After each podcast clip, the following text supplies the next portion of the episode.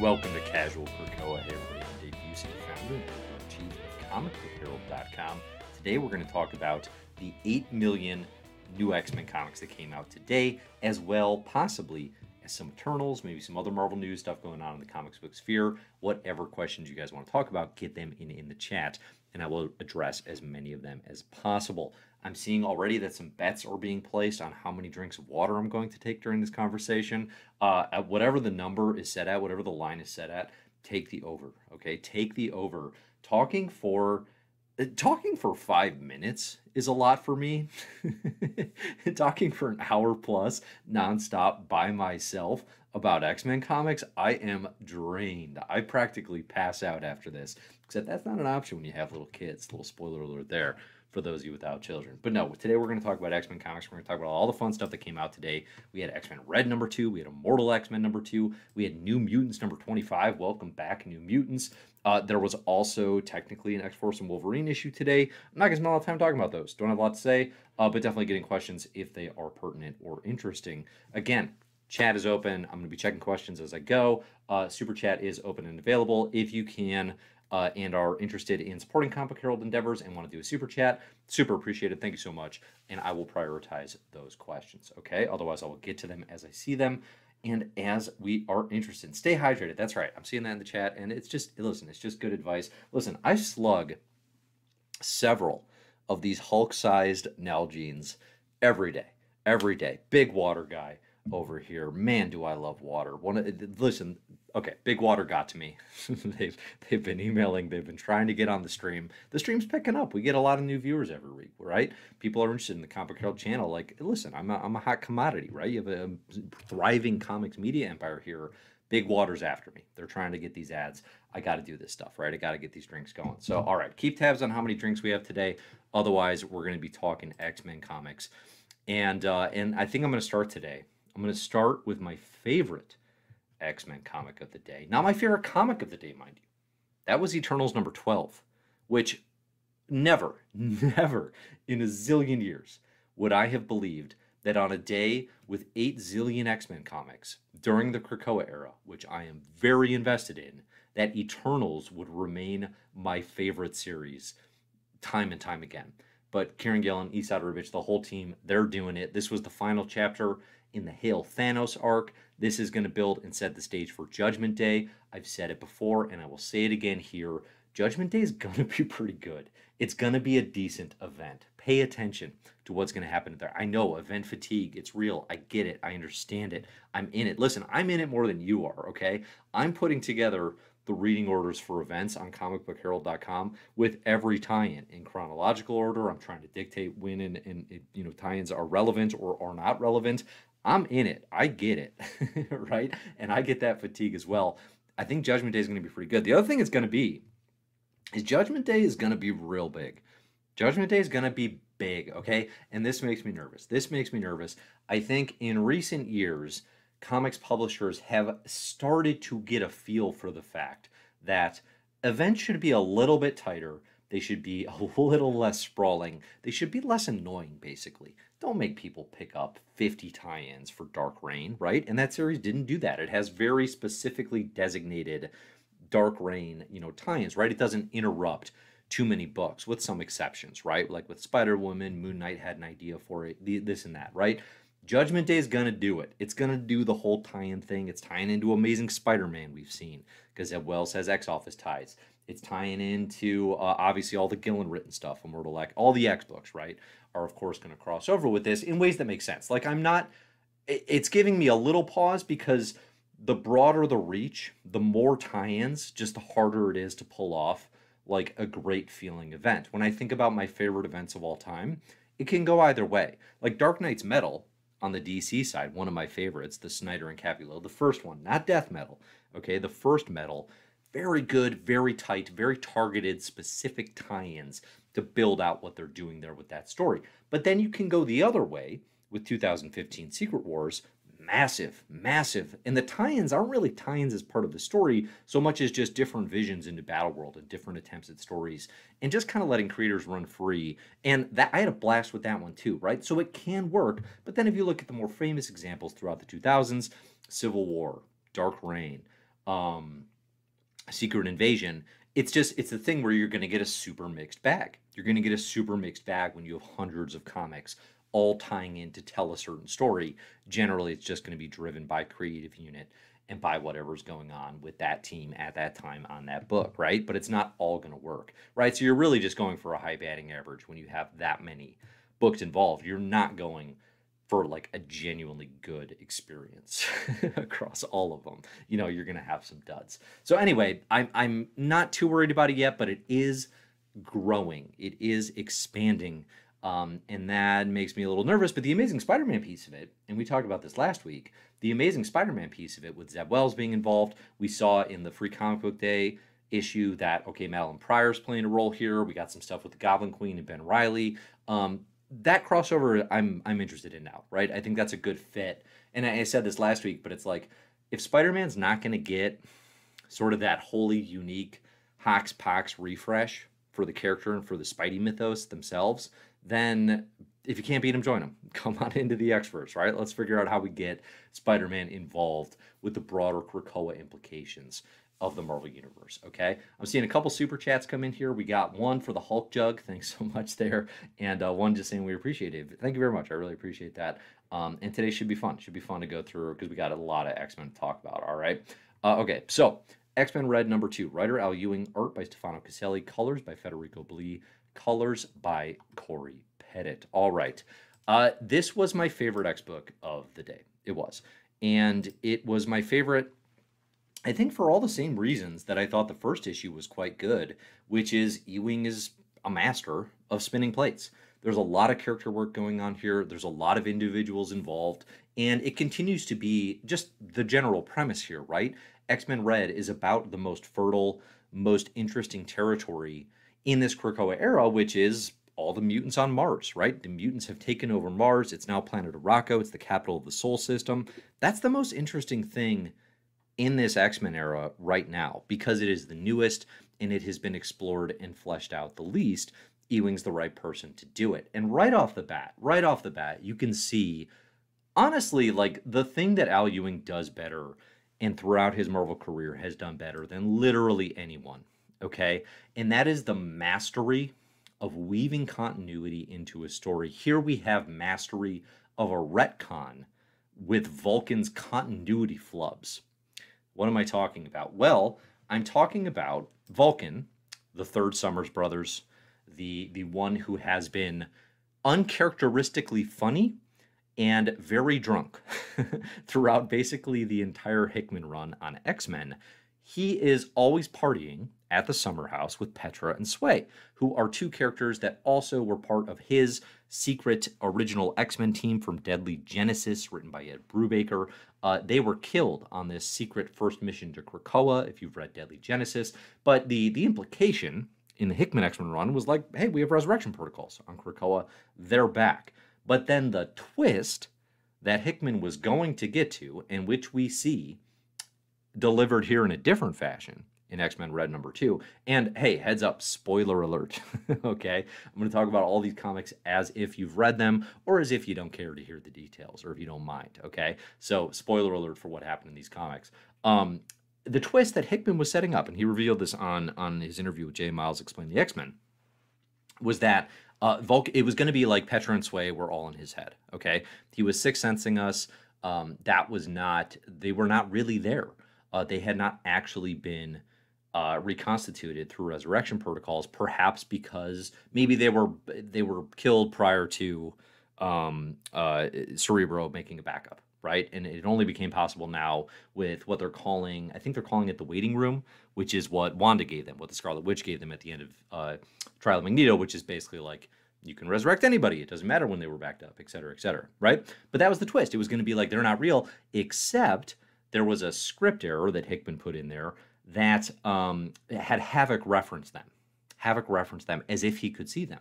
And then that kind of undid the whole bit. Because if you have another character talking about them, you can't then reveal they weren't there later. Okay? Al Ewing looks at all that, says, oh, yeah, yeah, never mind that misstep. Never mind that, that editorial oversight. Um, I'm going to do it anyway. I'm going to fix it anyway. Puts in a data page about how everyone's kind of known this and they've been kind of teasing. Like, yeah, we even pretended, you know, with the holographic Petra and Sway that they were out there to try to to try to help Vulcan through this, you know, clear like mental health crisis he's going through. Like, he makes it all work. It's so cool. It's so fun. Incredibly smart stuff. Um, just to make the bit of Petra and Sway not being real still work. You know, and what that does, what that indicates is Vulcan's not put together especially well right now. And we've seen this teased in the previous X Men run as well. I think it's one of the most interesting, yet sadly dropped, or, or prior to this point dropped, threads of the Hickman line. Hickman spent several issues on the saga of Vulcan and on the fact that he was seemingly dead at the end of War of Kings, that he actually never died because these external aliens i shouldn't say external because that's an actual marvel thing um, these alien creatures maybe from the cancerverse maybe from somewhere else i don't think we have confirmation on any of that they like found his body and they repurposed him and they've sent him all these weird messages and they're like we're gonna you know you're gonna seem like you're normal but really the real you is gonna be hiding underneath. The real him the real vulcan the real gabriel summers still is emperor vulcan he's a monster. he's the worst. Okay. If you haven't read the Emperor Vulcan era, which is late 2000s X Men stuff, you have the Ed Brubaker written Uncanny X Men. It's a story arc called The Rise and the Fall of the Shi'ar Empire. That sets the stage for literally an Emperor Vulcan mini. Then, like I said, the War of Kings stuff. You know, if you're doing the Marvel Cosmic joint, from the late 2000s, and there's a great reading order on Comic Herald. If you just Google Cosmic, you know, Marvel Cosmic Reading Order, you'll find it. Um, you go Annihilation to Annihilation Conquest to War of Kings to Realm of Kings. You get some good Vulcan stuff in there, okay? And you get a lot, a lot of good comics. Love that Marvel Cosmic era. But that's that's the real Vulcan. He's a monster. He's horrible. He's like the worst of the worst of Roman empires, uh, emperors, but you know, brought into space, into Shi'ar territory. That character's been hidden, and that's been fun that's been fun to have goofy, broy, drunk Vulcan, but we are seeing now Emperor Vulcan is returning. And the way that they're doing that, the way that they're making that work is really fun. it's really smart. And it's honestly, it's time. Like it is time to see what's the deal with these aliens that grabbed Vulcan? What's the deal with his uh, um, hidden personality now coming to the surface? You know, and we see that here. Like he is full of rage. He is seeing people that don't exist. He is getting wrecked by Storm, which was wonderful. Uh, great. Listen, I, I don't think it's going to come as a surprise to any Al Ewing fans out there, of which there are many. But uh, this is going to be a good run for Storm, okay? This is going to be great. She gets some pretty incredible moments in the first and second issue here. I'm really digging her showing up with what she's calling the Brotherhood of Arakko to counter Abigail Brand's led version of X Men Red. Um, and Storm, the Omega level mutant with training, with experience, Rex, another Omega level mutant, Vulcan. Uh, I, I, gotta say, like, there, I've seen, I, I think people get caught up in the the who would win stuff in comics a lot of times. You know, we got two Omega level mutants. Really, their power sets like they one of them should not just fall out of the battle so easily. I gotta say, I never really care about that stuff. I care more about well, what does it actually tell us about the storytelling? What does it actually tell us about the narrative we're trying to weave here? And in this instance, it's clear we're trying to weave the narrative that Storm is way more in control and knows how to play this game than Vulcan, who is out of control. He is out. He has no purpose. He has no direction. He is out of control, right? And I think on that level, it works incredibly well until you know Abigail Brand is getting her fingers. She's getting her her tendrils into Vulcan, and she is going to direct him. You know, she is going to point him as a weapon as part of her schemes, which are varied and sinister and uh, and we still don't really know what they are. You know, Abby is playing every side right now, right? She is playing Krakoa, she is playing Orchis, but she is not aligned with either of them. And I I think Ewing needs to deliver a bit of a punch with Brand, either in the third, somewhere in this first arc, somewhere in what would ultimately become like the first collected volume. I want to see the delivery of what is Brand actually planning I think if we drag this out too long, it's going to get annoying. Okay? I don't think we can slow play this too long. I want to see what is Brand actually trying to get to because she's one of the most important characters in this whole thing. Right? Abigail Brand is the only character, to my knowledge, who is playing both Krakoa and Orchis. You know, she's the only character who's doing that. Uh, she's incredibly interesting, incredibly important. Even just her her aims on Mars. You know, her goal originally was like she wants a she wants Arakko off Mars. She wants it for her own purposes. She wants these mutants chased back to Amenth, the dimension where Apocalypse still is, and his little family after uh, Ten of Swords. Right? That we see that here in one of the data pages. That's what she actually wants. What she did not count on is how flippin' cool Storm is. like that's basically it. Like basically the the impediment to her plans is Storm rules. Um, and that's blocking her from getting what she wants. And that's interesting, right? That that's development. But again, we don't I don't at least know what is that thing that she actually wants yet. Uh, so I do want to see more on that. You know, and it's interesting here too. Like uh, we're already seeing builds. We see Manifold, a character that Ewing wrote quite well in Sword, seeing through Abby Brand's ruses right away right? You know, she's like, "Hey, join my X Men Red," and uh, he's like, "I I don't want that. I don't want to be a part of that. I can see." You know, all this stuff is happening too conveniently. These problems outlining you mysteriously throwing uh, Henry Gyrich out of an airlock, you know, or, or then denying it and all this stuff. Um, and Manifold has a very funny line, which is basically like, I don't know, I'll just go hang out with the Avengers or something, which is a callback to uh, during the Hickman era, he was on the Avengers.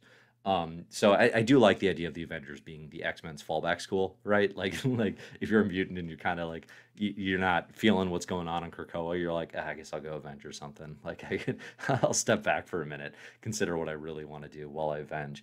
Uh, that does work pretty well. But yeah, so you got the X Men Red, the X Men of Mars, the brand is setting up. You're gonna have Mentallo, Frenzy, Random, and Cable. Uh, not totally clear on WizKid's involvement uh, after Sword. Um, maybe he's a part of this, maybe he's not. But like, yeah, that's the X Men Red team. So you're going to have them kind of at odds with the Brotherhood of Arakko, who, you know, the Storm led team is actually trying to connect to and understand the people of Arakko, right? And that's where I think this book can really thrive is we have all these new mutants and they are living on Mars and they come from this warring culture and X-Men Red the idea that Brand is positing is basically just like a police watch force. And we see the questions asked here, like, why do we even think we need that? Are the, the people aren't asking for this? Like, why do we think they need that? Storm's trying to go about it differently. And and she said now in both issues, you know, no kings, right? No kings, no queens. On Arakko, they're not going to be ruled that way. Um, so so that stuff is interesting. And I, I, think there's some meta commentary that, uh, you know, on a political nature that is interesting as well. Um, uh, there's one big thing here there's a few big things actually. Okay, so before we get to the progenitors, which I have a bit to talk about, um, so we got Max the fisherman. he's uh he shows up. He's just like a cool guy who likes to fish. He's in the first issue, kind of befriends Magneto. He shows up here with that team. We see a reference here. So like the people of Arakko, this like artist community that they go and rescue, um, they know him, right? They're familiar with him. And there's a reference to him being like the it's not the Midnight King, because that means other stuff, right? Midnight King is like what Hickman calls Black Bolt, but like he's like the ruler at midnight or some sort of language like that. It made me wonder isn't there a Midnight Council on Arakko, right? So we got the Great Ring, the counter to Krakoa's um, uh, Quiet Council. Isn't there a Midnight wing that we've never seen? You know, we got three redacted individuals. Uh, what if Max is one of those? What if Max is actually our first member of the Midnight Council or whatever the actual terminology is. I could be getting that off a little bit. Um, I'm digging that. I'm digging that idea, right? Just seems like he likes to fish, but really he's like insanely influential on Arakko because he's part of this secret ruling body. You know, so so that's one theory. I'm throwing that out there now just because they use the language of midnight. Um, and and the plan by the end of this, uh, after Storm shows up and just is straight up the coolest, is uh, Abby's going to point Vulcan to try to kill Tarn, the uncaring, to get onto the Great Ring. So Abigail Brand's like, all right, I need somebody, I need a mole, right? She's like, I need somebody I control on this Great Ring because right now I have no control, I have no political leverage. Um, to do that, you know, Vulcan needs to oppress the Arakko people, uh, impress, not oppress, although kind of go hand in hand here, and um, and and kill Tarn the Uncaring. That'll do it. Easier said than done, right? We've seen of the Arakko mutants. I mean, we've probably seen the most of Tarn the Uncaring this point through Hellions. Uh, dude whips, right? Dude, dude can handle his own. So that's not going to be an easy one for Vulcan, but I am very interested to see how it plays out. I think that'll be cool. All right, we got to talk to. So the threat that X Men Red and Brotherhood sort of clash on that is ultimately like a um, I don't know if this is the right terminology. I think this is what she calls it, like a false flag. Uh, but it's like she, Abby Brand sets this up. Like she sets up a fake situation in order to you know manipulate these people. Um, but she brings in the progenitors, okay, or the progenitors are brought in to cause a disturbance. Now, this was interesting to me in the moment for a few reasons. The first of which is the progenitors are a creation of Al Ewing's, okay, with Javier Rodriguez back on Royals. And Royals was a short lived Marvel Legacy series, I think circa probably 2017. Uh, it ran for only, I don't know, 10 issues or so. Um, it's basically an Inhumans book. It's like a cosmic Inhumans book. It's got Marvel Boy involved. Uh, and, and this is one of the, it's, it's underrated too. It's not Ewing's best stuff, but it's, it is underrated, especially if you like the Ultimates Al Ewing cosmic verse, which I do. Okay. And the progenitors are, they're just like a, a race of very hyper intelligent, very hyper influential, I mean, we can call them aliens, but they don't really function like that. They're kind of like mini celestials. Okay? They're a lot like mini celestials. And what we learn in Royals is they actually created the Kree, I believe. Okay? And they were kind of trying to set up the Kree as this interesting thing. Then the Kree go and create the Inhumans. And the progenitors were like, actually, the Inhumans are cooler than you, basically. And then they got interested in them. Okay. And if you want the whole story, right, you go and read Royals. But why does that matter? Well, the progenitors, that's a term that has come up a fair amount recently. First with Marvel Fresh Start with Avengers, and now again in the Tease to Judgment Day, because there's some solicits talking about the progenitor being tied to the Celestials. What is that about? Okay, in Jason Aaron and Ed McGuinness's Fresh Start Avengers 2018 series, which I don't love, okay, but in the first six issues, the the whole basis for superheroics and superheroes on Earth in Earth 616 is revealed to be by Loki, none, no less, uh, the work of a celestial, an alpha celestial called the progenitor. And to be specific, uh, superheroes exist because the progenitor puked into Earth. Not making that up. That is the real reason. we we have superheroes on Earth. Really glad uh, Aaron and Co stepped in to make that canon. it feels like a real win all around. Okay, but that when I heard that name, I was like, what is the relationship here? Because we've got Ewing's progenitors in Royals. We have the progenitor, Celestial, who is the one who, again, sort of gave superheroics, gave all these powers on Earth, basically made everything that that we read, right? The reason Marvel Comics exist is because of this celestial sickness. Um, they're not related as of yet. Okay. This is just, I'm to say, some lazy continuity mining by Aaron or just a total coincidence. Okay. But I don't really believe that. I think it's just kind of lazy continuity mining. Aaron took something that sounded cool from the Ewing Royals run in the cosmic side of things, and I was like, that's a good name. I'm going to use that. But now the actual progenitors are back because Ewing loves to pull his own stuff back into work, which is cool. I always dig that. And they're not related. And it's weird. it's weird, man. Like, so I am fully expecting somebody, maybe even Ewing himself, to connect the dots here. Maybe it'll be Gillen in Judgment Day, right? Because this is where we're going. Maybe somebody will connect the dots between the progenitor, the celestial, and these progenitors because they are not that dissimilar as cosmic entities. They really aren't. Um, they they have similar functions. They do similar things, and I, as far as I know, the progenitors didn't puke up the Kree. like I don't think I don't think they Ralphed and then the Kree existed. Um, so I'm gonna say the progenitors are cooler than the progenitor. I'm just gonna put that out there now. I think that's fair. Uh, but in you know there is time. There's time to connect these dots, and I'm kind of hoping for it. Honestly, I, the Progenitor's role in X Men Red number two is not super important. Um, basically, you know, they they show up in a, a capacity similar to the Lethal Legion in the pages of Sword previously, where it's just like, hey, here's a pull, and uh, it's just a threat, you know, just kind of a space threat that that teams can deal with. Um, but that did get me thinking. okay, that did get me thinking. And boy, are those things similar. So, all right, there's my X Men Red thoughts. I'm gonna get some questions here in a second.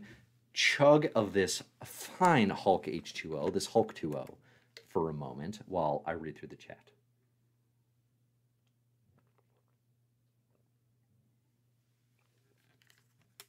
Okay. If you want your own Hulk 2O, visit a faucet near you. This has been brought to you by comicbookherald.com. All right, let's talk this question here. We got a super chat. Thanks so much for putting this in the chat. Hey, Dave, do you think Ewing X Office will revisit the dying on Arakko plot thread where mutants died and come back more serious and stronger? I feel like this has so much potential. So, I think this one, my understanding of this, and I've gone back and forth on this a few times now, right? Uh, I think my understanding of this is that only applies for Amenth. Like there's a distinction between Arakko, which is this sentient island and people, right? This whole civilization now on Mars, okay? But used to be in a totally different dimension it used to be in a totally different dimension, and that dimension is called Amenth. I think if you die in Amenth, if you're resurrected um, later in in through Krakoan resurrection protocols, first off, there might be issues. Or I guess that's other world. Nope, let's throw that out. Okay, but no, if you die in Amenth and you get resurrected, a la Wild Child, a la Nanny, you come back, yeah, like serious and stronger and like you're hyper efficient and all that stuff, right? I think that's the difference. That's my understanding. So I don't think because otherwise it would be like everyone just go and die on Mars because we're all going to come back like hyper focused and our best possible selves. And obviously, that's not something that's really been talked about yet. So I, I think that is the difference. Uh, it's a good question, though, and it is frankly uh, kind of confusing even to me still. Um, okay. Let's see. Do we have any other essential questions before I get going here with Immortal X Men. Can you give us some predictions on the ending of AXE? I say the five will fall. I got to give this one more thought. Um, definitely, I think we are. I mean, basically, we're there, right? Like this was the last Eternals issue before Judgment Day. There is going to be a like a prologue, um, you know, setup kind of thing. Uh, maybe I'll do the the predictions around that time. Uh, but yeah, I mean, I think will the five fall? Um, sure, that would make a lot of sense. I think uh, we could, you know, because we got Hope involved in the Quiet Council, they're kind of fracturing. It seems like a major, major weakness of of the X Men right now. I mean, obviously, we've been building through the other X books to Resurrection Protocols getting outed for some time. I could definitely see that being a follow up to Judgment Day. That's been set up. It would also tie in, I think, in a lot of ways to, you know, like could could part of the fallout potentially also be you know, Ikaris or one of the Eternals revealing how their own resurrection protocols work, which if you've read the first volume, I, I won't spoil it because I don't think as many people have read Eternals here. Um, but there's a dark secret at the heart of the Eternals' own, and they're not called resurrection protocols, but it's the same thing. Um, there's a dark secret there. Like, what if one of them, what if Ikaris, for example, is finally just like, I can't take it anymore. This is breaking me up. We're going to put that out into the world. We're going to let people know about that. Simultaneously, X Men, Krakoan Resurrection protocols get out there. Like that, that bombshell news, quote unquote, um, which is obviously like, like there's not a lot of dramatic irony in there for us because we've known that since House of X number five or whatever it is. Um, like, I, I could see that information being put out there as opposed like like here's the thing okay? The eternals are going to be correcting excess deviation. I mean after the end of eternals number 12 today it seems very clear that their new prime leader um, is going to put them on a mission to give them focus to curb excess deviation to give them purpose. That's going to mean taking out krakoa. That's going to and you know there's literally a scene where it's like oh who are all these deviants? That they're going to that's going to be the krakoans okay? That's going to be mutant kind.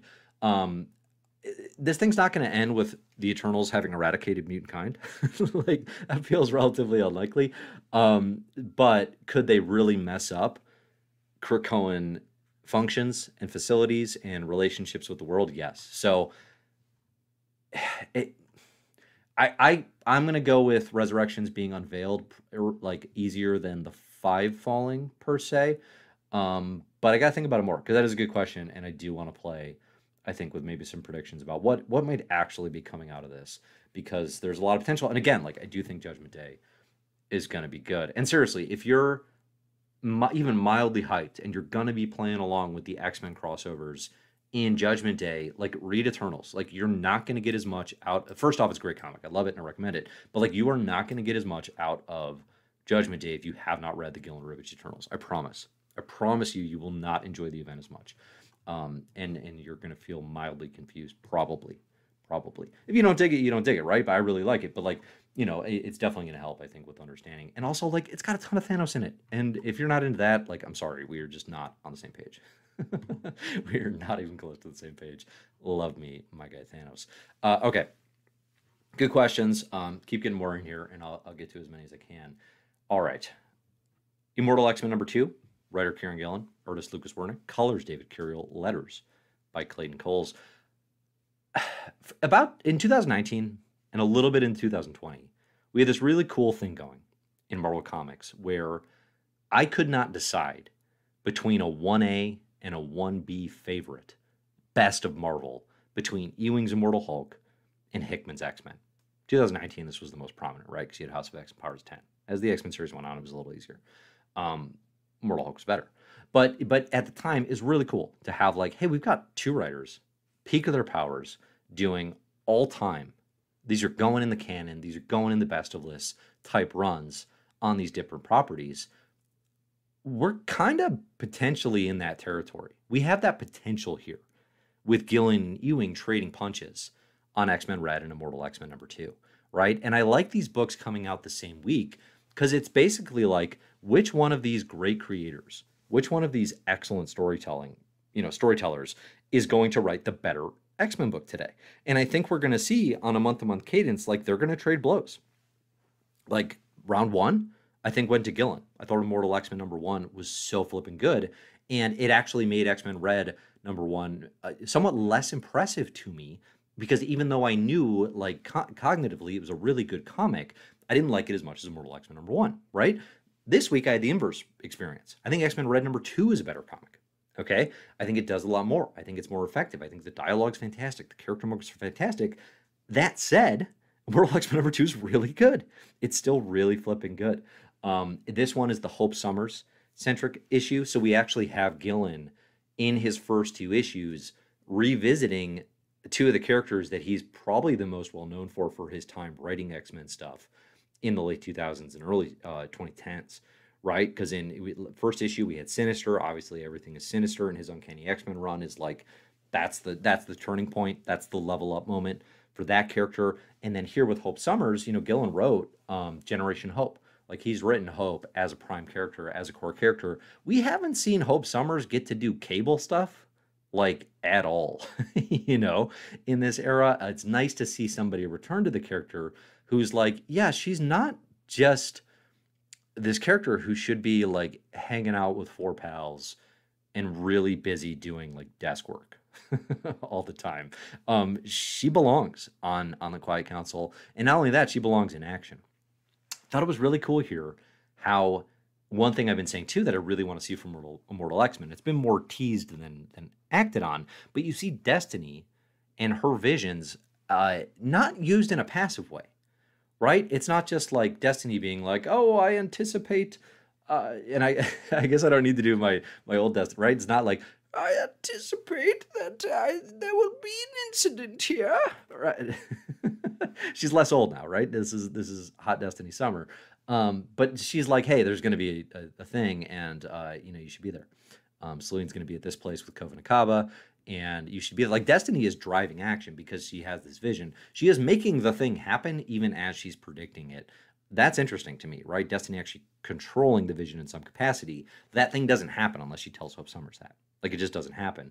Um, Hope hears it. She borrows Magik's powers. She drops through a teleporting disc and she snipes Selene and ends the threat of this. Uh, what did Selene do? Selene made the Krakoan external gate a sentient kaiju, which, when attacked, threatened multiple dimensions, multiple realities, because it's a gate that offers you know, access between dimensions, between Otherworld and Krakoa. Wild stuff. Selene did all of that because she is um she got rejected for the council, you know, in favor of Hope. Uh, so that's that's pretty wild. I gotta say, like, it continues to be incredible that Selene is escaping the pit. Uh, the pit still seems to be an option. So, despite my theory last week that like maybe post Sabretooth, that won't even really be a thing, unless they're just like playing it up for appearances, that still seems to be around. That still seems to be an option. So Selene has no business escaping the pit. She had no business prior to this series because again, she killed lots of humans. They were like really annoying guys in the pages of, of what was it, Captain America. Um, but she killed lots of humans. That's the first law: kill no man. She killed hundreds of men, uh, if not, if whatever. Like it was a big number. Somehow escaped the pit there. Uh, now she's back. She's threatening all of Krakoa, so that definitely violates respect this sacred land. We have three laws. she's broken two of them, uh, and somehow they're like, eh, yeah, I don't, I don't want to mess with a trial. Ugh. It's, so time consuming. So Selene's gonna skirt that again. I guess again, it's like whatever. She's a fun character. Keep her around. Fine. Um, eh, this issue is super action oriented. I think Lucas Werneck, David Curiel, they do a super nice job uh, making it appealing. Mr. Sinister powering up as a very out in the open chimera was interesting, was a little surprising as a choice, right? Like he's kind of been keeping his chimera stuff uh, under wraps, you know, like he's been keeping it a bit of a secret, but here he's just like, nope, I'm going full. He looked actually, he looked a ton like Weapon H uh, the Department H character um, in like a, a weirdly readable Greg Pak written book. Not weirdly like it's it's Greg Pak, so it's like of course it's gonna be super readable. But it seemed like the dumbest idea to do like a Hulk Wolverine, uh, and that series actually was okay. But anyway, that's basically what Sinister turned himself into with like you know he's got like a Cyclops blast out of his diamond, and he's got Wolverine claws, and he's just a big old Hulk. And he kind of plays the hero, even though that's not really his intention. So fun, sinister moment as well. Uh, the Summers protocols were also extremely fun. That was a good gag by Gillen. I I'm wondering, like, this book, Immortal X Men. I think Gillen can find sort of a sweet spot between the Hickman X Men and the conceptual sci-fi and the political bickering of the Quiet Council and Hellions and the zaniness and the goofiness and just the the grin, the impish grin on his face, you know, of writing gags like the Summer Protocols, where of course he has a multi-volume written document about how to respond to kaiju. that that was really fun stuff. I love that. It felt in character with Scott. Uh, that was that was really good. So I'm fully expecting to continue greatly enjoying this book. I think the approach of doing like, you know, kind of a POV through each of the Quiet Council members as this book goes is really going to give it legs. Um, definitely we need to see what's up with Destiny. You know, that's the biggest one. I think that's the next issue. Um, you know, she's repeating the the John Cale lyrics again, right? You're a ghost. Uh, there's something going on here with her visions being all muddled. And at first, it's kind of like, well, it's because of Selene's kaiju. But then by the end of it, it's like, well, maybe that stuff's happening anyway.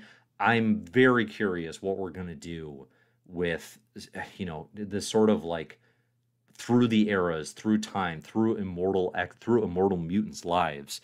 How are all these visions and incidences going to overlap and connect? What does she mean? Why, why does she keep saying, with Sinister, we need to work together, right? What is that stuff going to build to? I'm totally here for it. I'm very interested and I definitely want to see all these things connect. So yeah, it's going to continue to be a good book. But again, I think this week X Men Red was the stronger of the two, and that's a really cool situation to be in, where we have these two powerhouse one A one B books at the top of the line, where it's like which one of these is going to be the best each week? We don't or best each month? We don't know. Um, but I'm super excited to find out. I'm super excited to find out. Uh, so I'm seeing a question here. Since we're not going with Selene, who do you think will be the major magic user on the council? Uh, I mean, I think the council's full up, isn't it? Um, you know, it's not going to be Selene. I, it's not going to be Magik. Oh no, no, they're still talking about it, aren't they? Because they're talking about Magik here, and they're like, she's a war captain. Also, like as we find out, New Mutants, which we'll get to in a second, like she's still the ruler of Limbo. Like Magik is busy. It's rude to even ask if she'd be on the Quiet Council. Um, but who who then could it be? I mean, it can't be Rictor because he's not really high enough profile. Plus, He's in Knights of X. Uh, who else do we have? Who is into the magic side? I don't know. I mean, I don't know that it super matters that you have somebody that understands that so much as for me, Selene was a cool pitch because she was the only one who captured, you know, Apocalypse's longevity, right, and just sort of understanding of ways the world works for that long. I don't know. Like it's it's interesting. How many more characters do we even have that that kind of could potentially fill this role? You know, who are even the who are even in consideration? I haven't given a ton of thought, um, but it doesn't feel like we have a heck of a lot of players out there who really would fit the bill effectively for another quiet council seat. I'm sure there's somebody I'm overlooking. Um, but right now, it's, it's not easy to think of somebody come to mind. So if you got some ideas, definitely get them in here in the chat. I'll take a look. I'm seeing Wanda Shout it out. That would be interesting. I don't think we're there yet, right, in terms of like the Great Pretenders reconciliation plan, but that one would actually fit really well, which would be cool. Um, yeah, Magik Magik would be a good choice, but I don't I, don't well, I mean at, so okay, so in New Mutants number 25, she's trying to hand over the reins of Limbo to Madelyne Pryor. Okay, so we finally got Maddie resurrected. Uh, we decided that like yes, clones can have souls, and Maddie's resurrected as her own person, uh, retains the underboob, and is now to get the keys to limbo via Magik because Magik's like i don't want this place anymore i never did um and Vita Ayala, Rod Reis, the team Rodriguez and the team like they're doing cool cool work on this book um i it, New Mutants looks so stinking good. Like I just I can't get over it. You got colors here by Ruth Redmond. Um, you got flashback art by Jan Durasima. You got letters by Travis Lanham. Like New Mutants is the best looking X Men book every time Rod's involved. I mean, it just is. I don't, I don't think there's really any debate about that. Um, I like Cassara stuff a lot too. Maybe Cassara would be the rival, right? In consideration of like who's who's just crushing it the most, like far and away.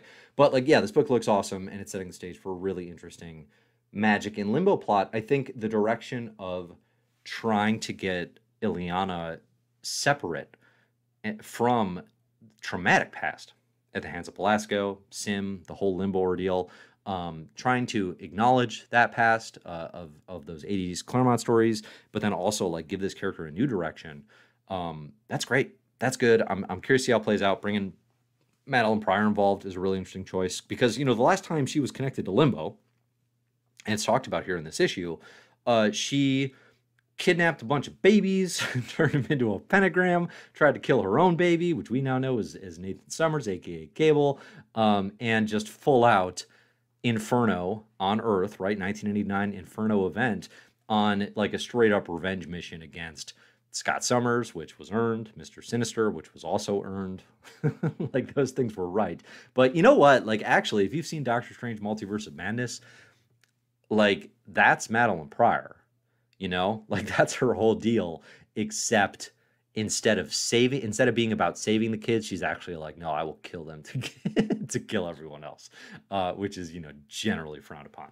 Um, but yeah no super interesting choice uh, and, and again like if you told me three years ago like oh yeah new mutants uh, it'll be an issue where it's danny moonstar uh, Magik Rahne and madelyne pryor in limbo and it's going to be one of your favorite comics that week you know, like that would have been, a, I would not have bought that. But in this era and the way the creative team's handling it, uh, it totally works. Totally works, and I'm into it. I dug it. Okay, so yes, could could Magik come out of this and um and be free of the shackles to limbo and then join the quiet council? Maybe, but I I think the timing of that is a little dicey, right? I think that's going to take a little while, and then I think you know I think Gillen's going to need somebody faster than that. I think Gillen's going to need somebody in Immortal X Men sooner. Um, Wanda would be super interesting. Wanda would be super interesting. That would probably be the most fun. Uh, but I I don't see it. I think that's too fast, and I think they probably don't want to jump to that yet. Same question here: Have I seen Kieron Gillen's interview with the Popverse? It gives some interesting insight into Judgment Day. I haven't read it yet. Uh, the Popverse is a new website that just launched today. Actually, it's sponsored by ReedPop, which if you know them, they uh, they do a bunch of the comic cons around the country. You may or may not see some uh, some freelance writing there from yours truly here in the coming days. Um, but no, I should check that out. I will read that. I'm, I'm curious too. Comic Herald, this issue got me wanting to read a lot about Exodus. Any reading Rex? I mean, the the thing about Exodus is like this is kind of the best Exodus era. Like Hickman and Gillen have taken the most interest in Exodus of almost anyone, with the exception, and this comes up a ton, of Mike Carey. Mike Carey has some pretty good X-Men stuff. It's after it's after the Supernovas stuff with Chris Bachalo, uh, which introduced the Children of the Vault, and but before Messiah Complex, probably. I think it's actually when they're searching for Destiny's Diaries. I think there's a thing where like Exodus and some crew are searching for Destiny's Diaries. I mean, the, the lesson here is, as always, just like read the whole Mike Carey X Men thing. But I think if you're looking for it, it's going to be, oh man, like 2006, 2007. It's going to be the series called X Men, which ran from the year 2004 to 2007. And it's going to be after whenever the Children of the Vault story arc ends. Uh, I'm going to guess X Men number 95. okay, that's fine. No, that can't be right. 195? Oh no, now now I've put myself in a corner. Regardless, that's it. That's when that comes out. I like that arc. Otherwise, you've got you know '90s Exodus is when he becomes big, when he becomes the big acolyte of Magneto. Um, there's uh, it's not a good story, but there's a story about oh, what is it? It's an invasion of Genosha. Uh, Blood Ties. It's an Avengers and X Men crossover. Uh, that's got big Exodus moments. But yeah, I mean, otherwise you got to read a lot of '90s X Men again Exodus. So if you're more into modern comics, the the Mike Carey run and then the current stuff would be the my top picks. I'm here Exodus was great the Messiah War. There you go. Read the Messiah War. That's a good pick as well. Uh, Beast knows magic. Get out of town. no beast, no beasts on this quiet council. Uh, that would make for good comics. That would make for good drama. But no, thank you. No, thank you. Let's see else do we got? Magik Wanda and Selene are the only mutant centric magic magic users. I mean, yeah, that's the thing, right? Like, there's got to be some more than that. Uh, but I, I honestly, I don't know. Magic isn't doesn't play that big a role in mutant stories. You know, uh, it kind of, you know, much like DC. Like it's kind of you got your DC Dark, you know, on the Marvel side, you got your, you got your Magic players. You got your Wanda, your Doctor Strange, your Doctor Doom, um, your your Hellstrom, uh, Brother Voodoo, right? Um, who else? Who else plays in that sphere? Uh, whew, those are the ones that are coming to mind. Wong, obviously, you know, but like you don't get a ton more than that, uh, and you definitely don't get it in the X Men side of things, unless I'm just totally blanking on somebody. So I don't know. I don't know who that would be. Pixie, okay. Seen Pixie brought up. I do like Pixie. Uh, I don't anticipate seeing her on the Quiet Council. Ooh, is Wiccan considered a mutant? It's a stretch, but maybe. You know what? The, the whole status of the twins, of Billy and Tommy, Wanda's kids, that is so like still up in the air and unaddressed. And can they be on Krakoa? Should they be on Krakoa? Will they?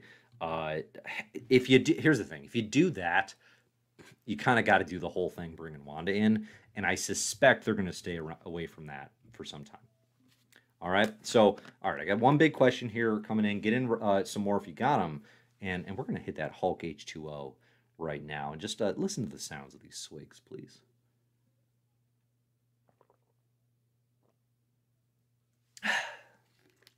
oh, that's the stuff. Again, you can find it at a faucet near you. It's brought to you by comicbookherald.com.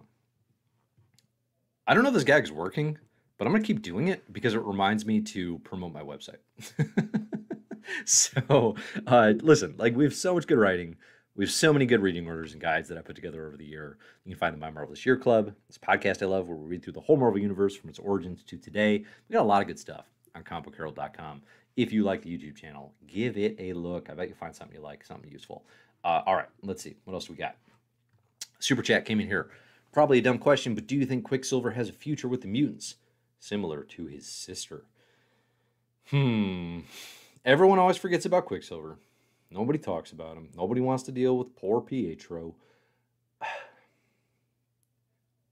Do I do? Eh, eh, he's kind of like the twins for me, where if you're gonna do the Pietro bit, you kind of got to do Wanda as well.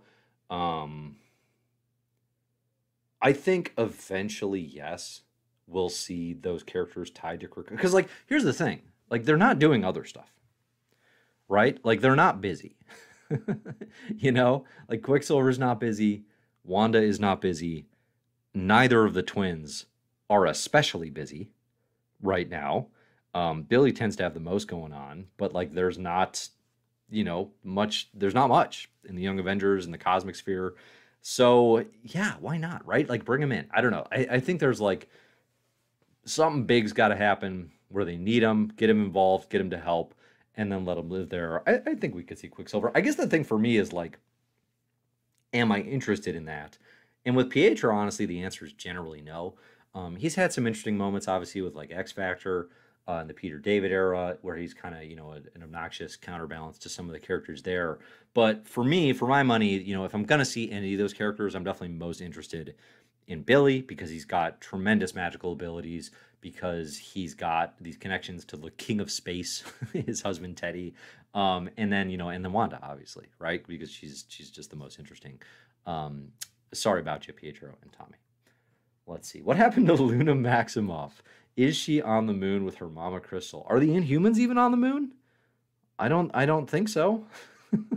I do not know what the deal is with the Inhumans. I don't know the Marvel editorial even knows what is the deal with the Inhumans. Uh, what did happen to Luna Maximoff? Magneto's granddaughter. Once upon a time, I have no idea. No idea. That's a funny but actually very good question.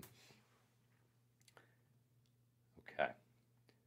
Let's see. Uh, yeah, so I'm seeing here some questions about the sword. So the end of New Mutants number 25 here, uh, it ends with Illyana going to chops him up with her soul sword, and he blocks it with whatever sort of magical thing he developed at the beginning of this comic. It seemed like he was talking to a silhouetted figure. Um, every implication would be that was Belasco, but I don't know why you make that a secret. Like that seems really obvious. So maybe it was somebody else. I guess maybe that's why you make it a secret to make people like me think too hard about it. But she tries to take down S'ym, and S'ym blocks her with this new magic thing, and it shatters her soul sword. Or at least that was the the vibe I got.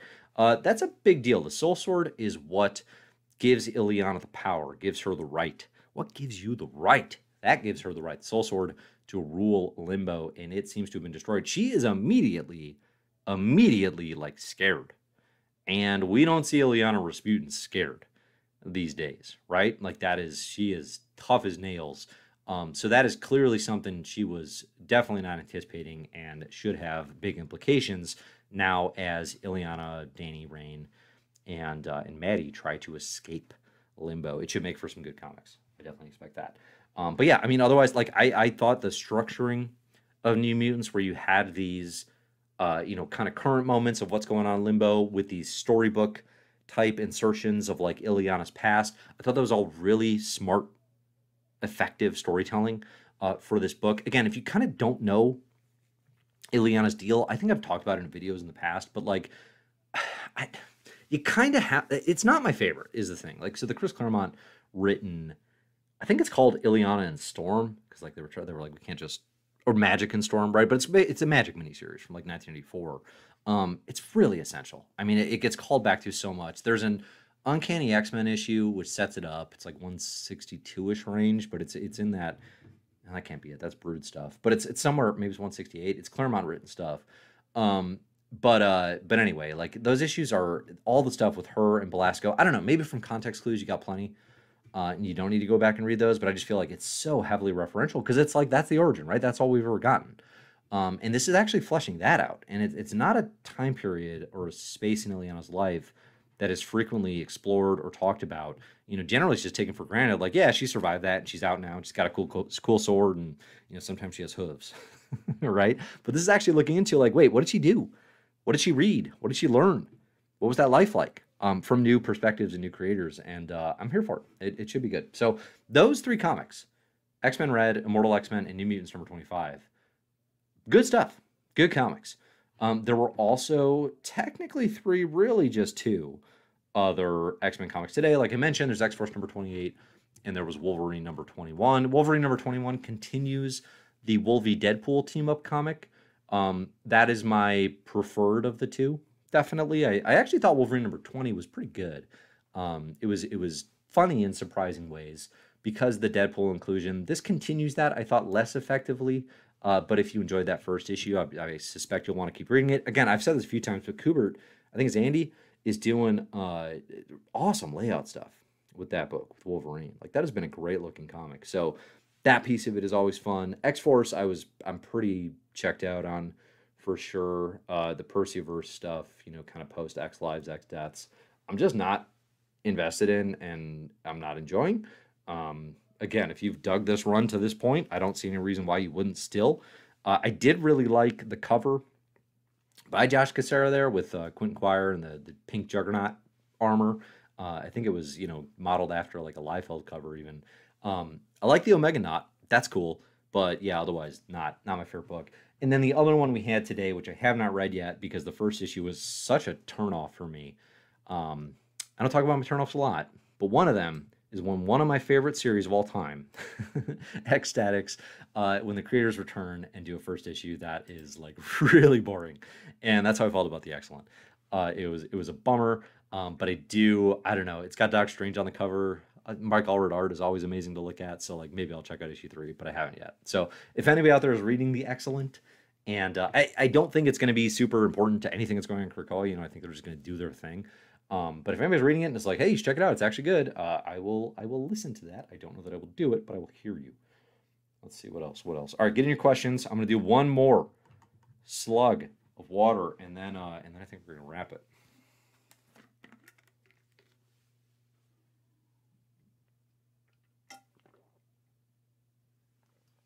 Says here, Lila Cheney and Manifold are their powers the same? If so, who's Omega? Powers are very similar uh, in terms of like the ability to teleport people vast distances. I think manifolds are probably more complex in terms of what he can do with space and time. Neither of them, though, are Omega level mutants because they aren't on the chart. Which book is comparable to Hellions within Destiny of X? Uh, I was talking about Immortal X Men. I was talking about Immortal X Men. I'm saying that because Gillen has a similar impish cheekiness and sense of humor it's not the same kind of book in that it's you know Hellions was the Suicide Squad book, right? Immortal X Men is still the Quiet Council book. It is the Succession book. It is the politics book. Uh, but I think if you're looking for that brand of humor, it's probably the closest you're going to get of anything in the X line right now. Okay, seeing some confirmation of my great opinions. That is always appreciated.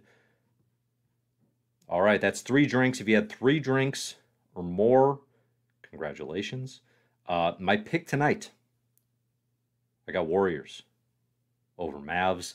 Uh, Luka's so fun to watch, but I got the Warriors winning. I'm, I'm rooting for a Warriors Heat finals at this point. Uh, I'm very anti Celtics. It was weird. I got to tell you, it was weird after the Bucks decimated my Bulls. Just, just blood. Like, here's the thing. We had, I, I've probably talked about this already. We had two games where we looked amazing. We looked like we could hang with the Bucks. Middleton gets hurt. I'm talking with my family. I'm like, holy cow, I think we can beat the Bucks. And then they just just ruined us. They just ruined us for three games. It was a weird thing to go through that and then turn around and have to root for the Bucks because I dislike the Celtics so much. Uh, but I was rooting hard, rooting hard for Giannis and Co. To no avail. Uh, but yeah, I'm, I'm definitely rooting out hard for the Heat as well. Jimmy buckets at least, right? I got that Bulls connection on the Heat. So Heat Warriors, that's my pick. Who do I want to win? The Warriors have all their rings. Like they're they're fun to watch, and I'm kind of rooting for them again, just because I've always liked Steph and I like Steve Kerr. Um, but I, I, I, oh, I don't know. I, I, don't know. I got to think about that one. Don't pressure me. Don't pressure me. Uh, even though nobody asked that question, I asked it myself. okay, who's the MVP X character of the month? Could finish it on that one. Let's see. MVP X character of the month is going to go. It's. I mean, the temptation here is definitely to give it to Mr. Sinister for that Department H glow up. But you know who I'm going to give it to? I'm going to give it to Manifold. I'm going to give it to Manifold for seeing through Abby Brand's schemes, for standing up to her, for threatening to go back to the Avengers, and for not joining X Men Red. That was a cool moment. That was great. Storm had bigger moments, had flashier moments. I dug that Manifold moment a lot. Congratulations, Manifold, for the X Character of the Month award. All right, let's go Heat. Let's go Warriors. Thanks everybody for listening. I'll be back next week talking X Men comics. Thanks for uh, joining and enjoy the comics.